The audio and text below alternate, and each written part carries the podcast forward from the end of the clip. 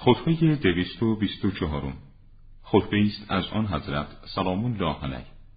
در این سخن از ظلم بیزاری می جوید سوگند به خدا اگر شب را در حال بیداری روی خار سعدان به صبح برسانم یا بسته در زنجیرهای آهنین و سنگین بار کشیده شوم. برایم بهتر از آن است که خدا و رسول او را در روز قیامت در حالی ملاقات کنم. که بر بعضی از بندگان ظلم روا داشتم و چیز بی ارزشی از پسمانده های کاه و علف دنیا را قصد نموده باشم. چگونه ظلم روا بدارم به کسی به خاطر نفسی که برگشت آن به سرعت برای پوزیدن است و قرار گرفتنش در خاک طولانی.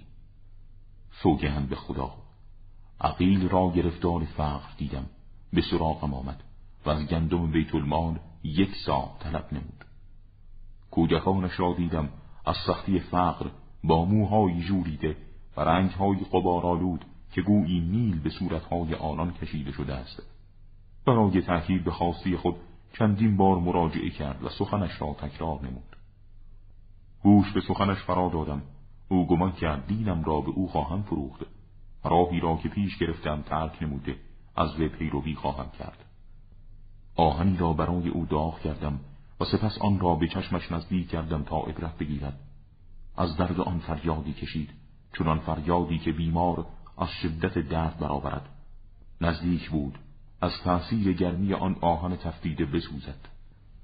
به او گفتم ای اخیل زنان نوهگر به ماتمت بنشینند. آیا از آهنی تفتیده که انسانی معمولی آن را داغ کرده ناله می کنی و برا به آتشی می کشی که خدای آن آتش را با قصد خود شعله ور ساخته است. ای عقیل تو از اذیت آتش دنیوی ناله سر می‌دهی من از آتش اخروی دوزخ ناله نکنم. شگفتانگیزتر از داستان عقیل کار آن شخص بود که شبانگاه با ظرفی پوشیده به دیدار ما آمد و معجونی در آن ظرف آورده بود. من آن را نمی‌خواستم.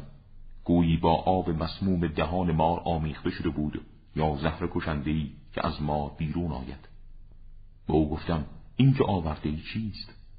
آیا سل است یا زکات یا صدقه؟ این امور برای ما خاندان پیامبر حرام است. آن مرد گفت نه آن و نه آن یکی بلکه هدیه است. به او گفتم مادرت به ماتمت بنشیند از راه دین آمده ای مرا فرید بدهی. مغزت مختل است یا دیوانه یا هزیان می‌گویی؟ سوگند خدا. اگر تمامی اقالیم هفتگانی دنیا با آنچه زیر آسمانهای آنهاست به من داده شود تا خدا را با ظلمی به جهت کشیدن پوست جوی از دهان مورچهای معصیت کنم هرگز چنین خطایی را مرتکب نشوم. و قطعی است که این دنیای شما نزد من پست تر است از برگی در دهان ملخی که آن را می جود و می شکند علی را چه کار با نعمتهای دنیوی که فانی می شود و لذتی که پایدار نخواهد ماند. پناه می‌بریم به خدا از بخواب رفتن عقل و زشتی لغزش ها و هموار از او یاری می